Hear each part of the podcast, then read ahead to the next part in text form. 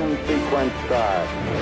Six, five, four, three, two, one, zero. This is Ignition. Welcome to Ignition, a radio show and podcast for the new evangelization. I'm your host, Dr. Chris Burgwald, And I'm Father Andrew Dickinson. and we want to launch your own efforts to explain the Catholic faith and to invite others to live it. Before we get into today's topic, we want to remind you that we love listener feedback. So if you have questions about today's episode or ideas for future episodes, please contact us. There are two easy ways to do so, which Father Dickinson is going to be happy to tell you about right now. It's almost as if you didn't think I was prepared for this moment. I, I was giving you just just in case, you know, I don't want to presume anything. Yes, uh, so two easy ways to get hold of us with questions, suggestions. Email us using the email address ignition at sfcatholic.org. Or you can also tweet at us. The Twitter handle is at sfdiocese. Just uh, use the hashtag ignition so it can get to the right people. Yep. Um, and we're serious about ideas for future episodes. We've gotten some recommendations in the past. We actually still have a backlog that we need to work through a little Really? bit. Yeah. Oh, Uh, one, one, one particularly devoted seminarian um, Oh, has some other yeah, topics yeah, that we need to. Now, all of the seminarians are devoted, of course, just not necessarily equally to ignition. I don't think. right. Which is, I mean, to their own loss. Yeah. Well, you know. If there's any seminarians that aren't the normal seminarians who listen to this uh, ignition, if you listen to this episode and you email uh, Dr. Burgwald, we'll give you a commemorative Tootsie Roll. Um, signed by Father Dickinson and myself. Yes. The, the wrapper, the wrapper, not the Tootsie Roll itself, just the wrapper. Right. That'd we be, could de- inscribe. that'd be defacing a natural, national treasure. what, but what if? But what if we inscribed?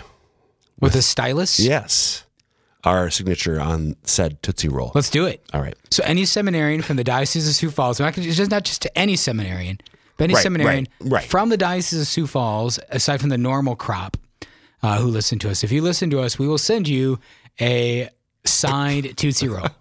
Stylus inscribed signatures Going back to the Stone Age. Well, wow, Stone Age and modern uh, snacking meet. coming together as one. Union. Is this amazing how like the, the Stone Age and modern technology gets along? Exactly. Can't we all just get along? Yeah, that's what you know. Uh, yeah, never mind. Okay. so speaking of, So we do uh, have a backlog of topics, and so we do. we do, but we do, but if you have never given us a topic, we will put you to the front of the queue. agreed. And so first one who's never given us a topic will get first dibs. If you're Whether or not you're a seminarian, yeah, yeah, anyone, anybody, anybody, anybody, because like I mean, at this point, my topics are like at the back of the queue. Well, some of them. No, listen today. No, no, no, no, no, no, no, no. Just one. Just one. Today's topic. It went to the first of the list. But if I would have suggested the other topic, you would have been uh, maybe next time.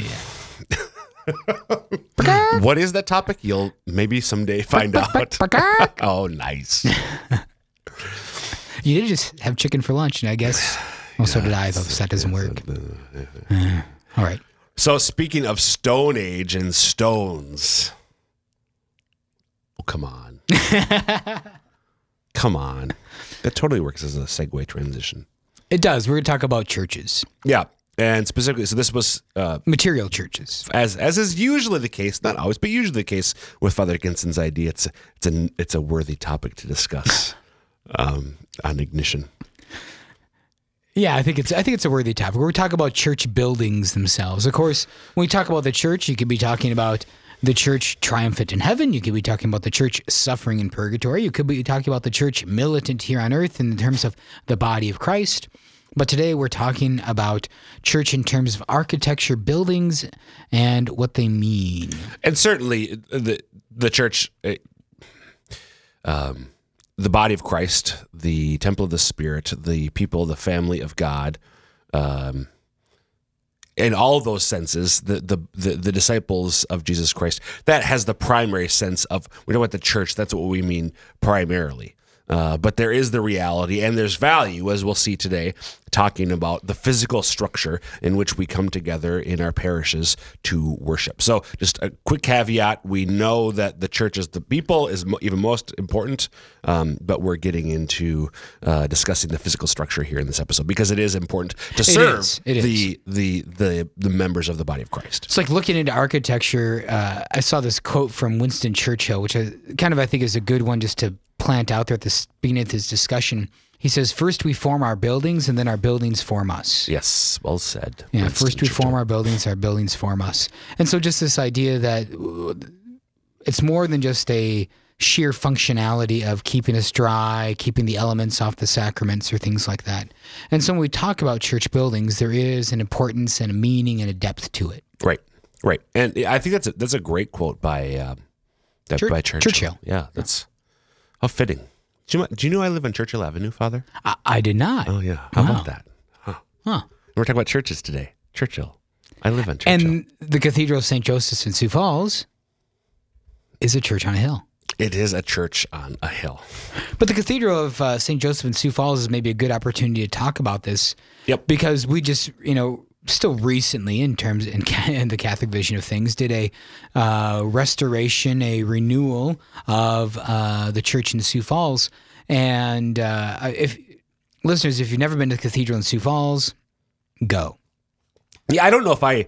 I'm sure I probably shared this at an ignition at some point in the past, but when um, I'm, I'm, Sioux Falls, the Diocese of Sioux Falls is not my native home.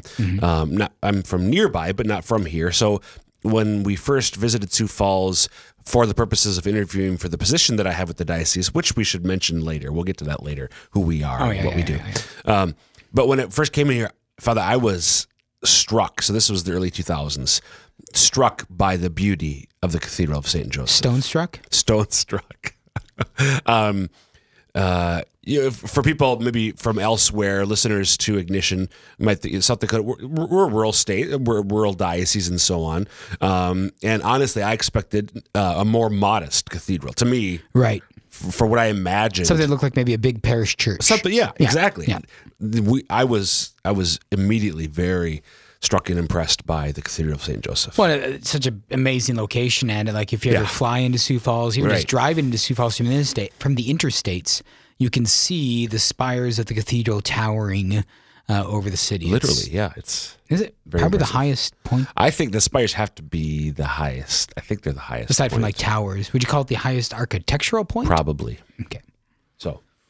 So, it is. Yeah, I, I completely agree with you, Father. That um, if you've never, if if you're in the area or ever, ever find yourself in the area of uh, Sioux Falls, you must stop by and and make a, a pilgrimage to the Cathedral of Saint Joseph. And I, I think with that r- restored cathedral, one of the things we're aware of is that we seem to be at a turning point in uh, church architecture, where there's a movement to uh, return to beauty and emphasizing beauty in church architecture. Right. Uh, and I think that's what we want to talk about today: is the purpose and the place of beauty in church architecture. Why is beauty worth it? Why is uh, beauty even involved? Wouldn't it be better maybe to save the money for the poor, or Right. or arguments like that? But Right. but why why beauty in churches? Yeah, and I think um, so. You just mentioned some different sort of objections. I think sometimes um, one objection that you, um, maybe a more common one that you might hear is that um, this is merely uh, nostalgia. It's a nostalgic look to the past of just the past, and we have to be present and contemporary and live Forward-looking. Exactly. Right, Right. right. Right. So, Father, what what what might, are some things that we might say in response to? that that argument or that that opinion um, that this this return to beauty in a particular style even um, is, is is simply a blast from the past, sort of a nostalgia. Well, I think um, I think it's an unfair claim. It's a way just to try because nostalgia is in a sense just to dismiss someone else's arguments or propositions. Right. You know, making it irrelevant by just claiming that's nostalgia. But I think when you actually look into the reality of what's going on, uh, there's much more than just simply a nostalgia. There's a there's a desire to reclaim something Right. uh, in some ways. And I think to understand this re-embracement of beauty, you have to kind of look maybe at, uh, in not a nostalgic way, but look at the past about why maybe beauty was gone away from. Right. in a certain sense. And so I, we really are coming out of an age of functionalism. And this isn't just in church architecture, it's in all architecture. Architecture in general. Right. Is that uh, is the emphasis on the functional, and even the idea of like the triumph of materials. This isn't a point that we. Uh, this is not a point that we prepped, but this idea that we've mastered in the modern world this control of materials, of concrete, of glass, of metal, and so let's show off the metal being metal. Right. Let's show off the concrete concreting.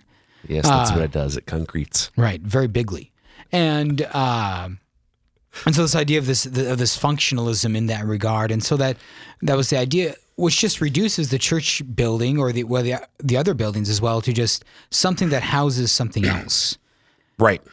And Right. you could actually make an interesting side road in here into uh, the the abolition of man from C.S. Lewis and his concern that we're reducing the human person to just a functional object as well. Yep. Yep. Yeah, we fo- and we we've talked about this many times. Um, so I don't want to go too far on this rabbit hole, but our emphasis in in our culture on the person and functionalism. So what do you do? You know, when we meet somebody, what do you do as opposed to who are you? That's we, we tend to go quickly to doing, to action, to function. to function in that way. And same way with the church in that regard of that movement towards um, just that functional work of things. And so that the church can have a beauty, uh, a depth. And so there's a desire to embrace that. There's also a time when we were looking at churches in the abstract. Yeah.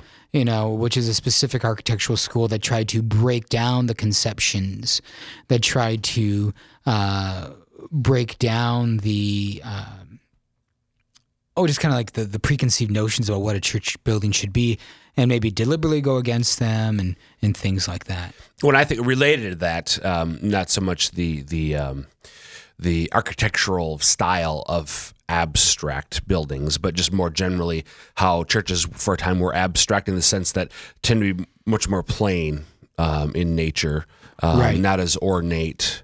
Um, so maybe maybe more of a of a white tone uh, color inside, or very muted tones, as opposed to vibrant color and so on, and and minimal statuary. Minimal statue, minimal, minimal uh, stained glass windows. Yeah, so I that I think grew. That's more of an internal in, inside the church uh, direction or movement, um, where the attention it was maybe a, a well intentioned effort but misguided to um, focus attention. Rather than on the statues or the stained windows or whatever, to focus attention on the sanctuary, particularly the altar Right. um, which is I mean that's that's laudable, but but just in terms of who we are as incarnate spirits, as human beings with bo- both body and spirit, Right. Um, I think it's a it was a misguided attempt to do that because we we a beautiful church helps me to worship more beautifully, Correct. And even the fact that it's okay to have holy distractions right? in that way because you're going to be distracted. I mean, the human person is going to be distracted. No human being has the ability, you know, for this absolute pure intentionality for Right. 65 what minutes or something. And so to make sure that we have distractions which are worthy distractions in that way. And and uh, distractions that are more likely to refocus us Correct. on the altar, like so. Because if you're in a blank room, then you may be just left with your daydreams. Exactly, exactly, Right. right. And Or- if you haven't daydreamed on us quite yet, you're listening to Ignition, which is a, uh, uh broadcast for the new evangelization. I'm Father Andrew Dickinson with, Dr. Chris Burgwald. and if you have questions, you can contact us using email address. ignition at SF sfcatholic.org. You can also tweet at us. Use the Twitter handle at sfdiocese with the hashtag ignition. And so uh, I'm, I'm Father Andrew Dickinson. I'm the pastor of St. Paul's in White, as well as the director of the Pope Pius XII Newman Center in Brookings for South Dakota State University. And again, my name is Chris Burgwald. I'm the Director of Adult Discipleship and Evangelization with the Diocese of Sioux Falls. Um, also, a husband and father. So we're talking a bit about church architecture and this idea of um, maybe a return to some beauty and some art in things in it. Um, and so we're talking a bit about setting the stage about church architecture for a couple of decades now has gone maybe to some more functionalities, some simplicity in some ways, maybe uh, even a specific ecclesiology emphasizing the people Right. in the church versus the church building itself. Um, And so uh, you can see that a lot in some buildings, especially where that lack of ornateness, and also ones where I where sight lines aren't directed not towards the sanctuary. You talked a moment ago about this emphasis on the action in the sanctuary. Right. There's also some that even even de-emphasize the sanctuary by through sight lines and other avenues having our visual attention be on the people in the church. Right, right. And so I th- again, I think there's a. So we started the show, um, the beginning of this episode of Ignition, talking about the reality the church is first and foremost the community of disciples. Right. That's true, but but when we're talking about church buildings, what is the purpose for the church building? It's not for me to see the other people Correct. at mass. It's for me to worship God with them Right. at mass. A corporate action directed towards a specific point Right. in that Right. regard, not just a corporate gathering of ourselves. Yep. And so, uh, you know, and in some of this too, there's even the idea maybe of a uh, bit of rebellion.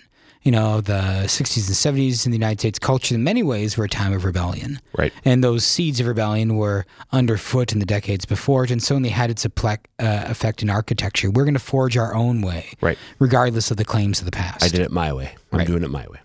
Frank Sinatra sowing the seeds. Yep. So we're not just going back to the 1950s here, people. Okay, so, that's sort of the some common objections that are to raised to this sort of renewed return to to beauty and ornateness in church architecture. More positively, what is this about? Would you say? So uh, more positively, Dr. Burgwald is. Uh, can I throw out a Latin phrase? Uh, uh, well, I'm not, I'm not going to stop you. Okay. The idea of the via pulchritudinis. The via pulchritudinis, the idea of the way of beauty. That for us to ascend to God, to arrive at God, there's the way of truth, moral truth, uh, but there's also the way of beauty. There's also the way of goodness, but there's also the way of beauty. And so embracing again in our church architectures and things like that, this idea of the way of beauty. I think, by the way, if you've uh, listened, ever listened to or read any books by Bishop Barron, um, he, I think, rightly emphasizes the via pul- pul- pul- good job. You did the Latin better than I did. You're welcome. Pulchritudinis, the via pulchritudinis, as as really um, the best way for us to evangelize our culture, because when it comes to truth and goodness, we're so relativized. Even though there's still that with beauty, something that's objectively beautiful strikes you in a way that maybe an argument doesn't anymore. Right. So. Uh, so this idea to return the beauty back into the churches and the way we do stuff, and and to return some form to our functionality in that way. I was really struck by this. You know, I've been a fan of it, but was really struck by it when we re de- when we reopened the cathedral, dedicated the new altar. Uh, I don't know if I've told this story before, but uh, the epistle reading for that mass was Ephesians chapter two. Okay. Uh, you are strangers and sojourners no longer, but fellow citizens with all the saints in heaven. And I cried. Hmm. Because just the reality in the church that day was the church building itself with you can now see the apostles in color up above mm-hmm. you.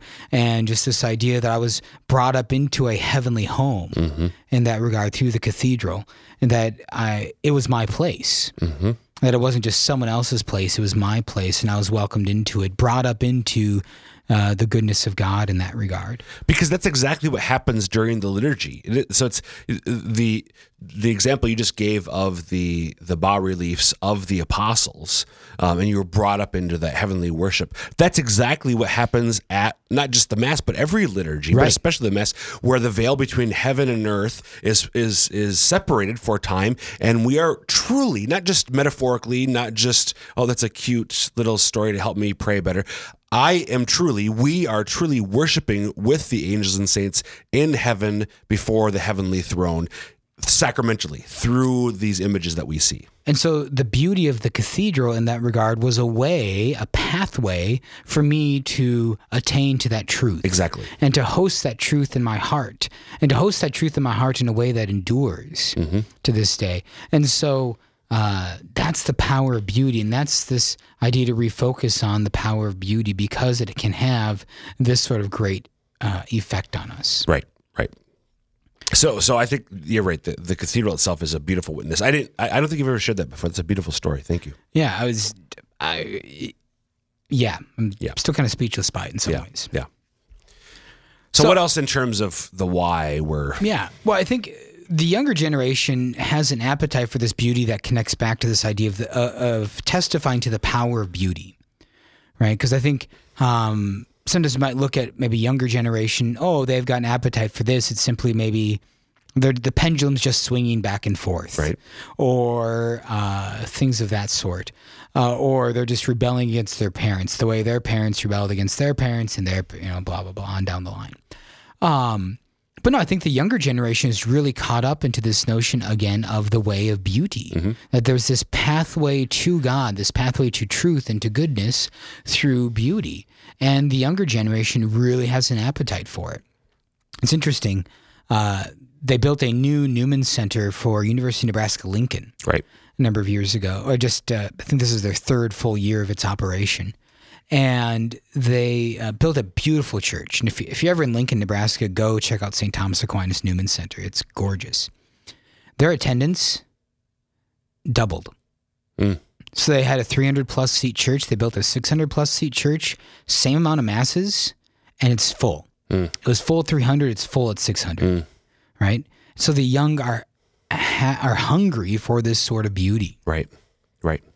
You can also see that I think in some other ways too. Of like, um, you know, people joke about this in some ways, uh, but uh, how like craft beers, Sure. fancy coffees, Yep. in some way, uh, hipsters. Um, and so to have, uh, uh, there is a desire amongst the young for like attention to detail Yep. Yep. For for um in some places.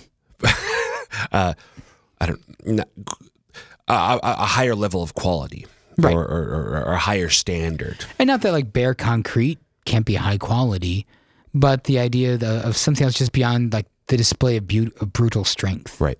Right. Right. Where it's really again going back to the example you gave of you at the mass of the dedication of the new altar, of the cathedral, um, where where the ornation of the church leads us to what the church is about to, to enter into the heavenly liturgy more fully. Right. So we've got. A, sorry, Go ahead. No, you go. I was just going to say we have about five minutes to go. What else should we discuss? Well, here? so with this younger generation too, I like to think about it as the success of the Second Vatican Council. okay, And the idea that uh, the Second Vatican Council talked a lot about the universal call to holiness. Yep. At least that's a, maybe a key takeaway, at least that I had always received about the me- the purpose of the Second Vatican Council. That holiness is not just the property of monks or nuns or priests, but it's the property of all Christians. that we're all called to it. Right, that we all have to pursue it.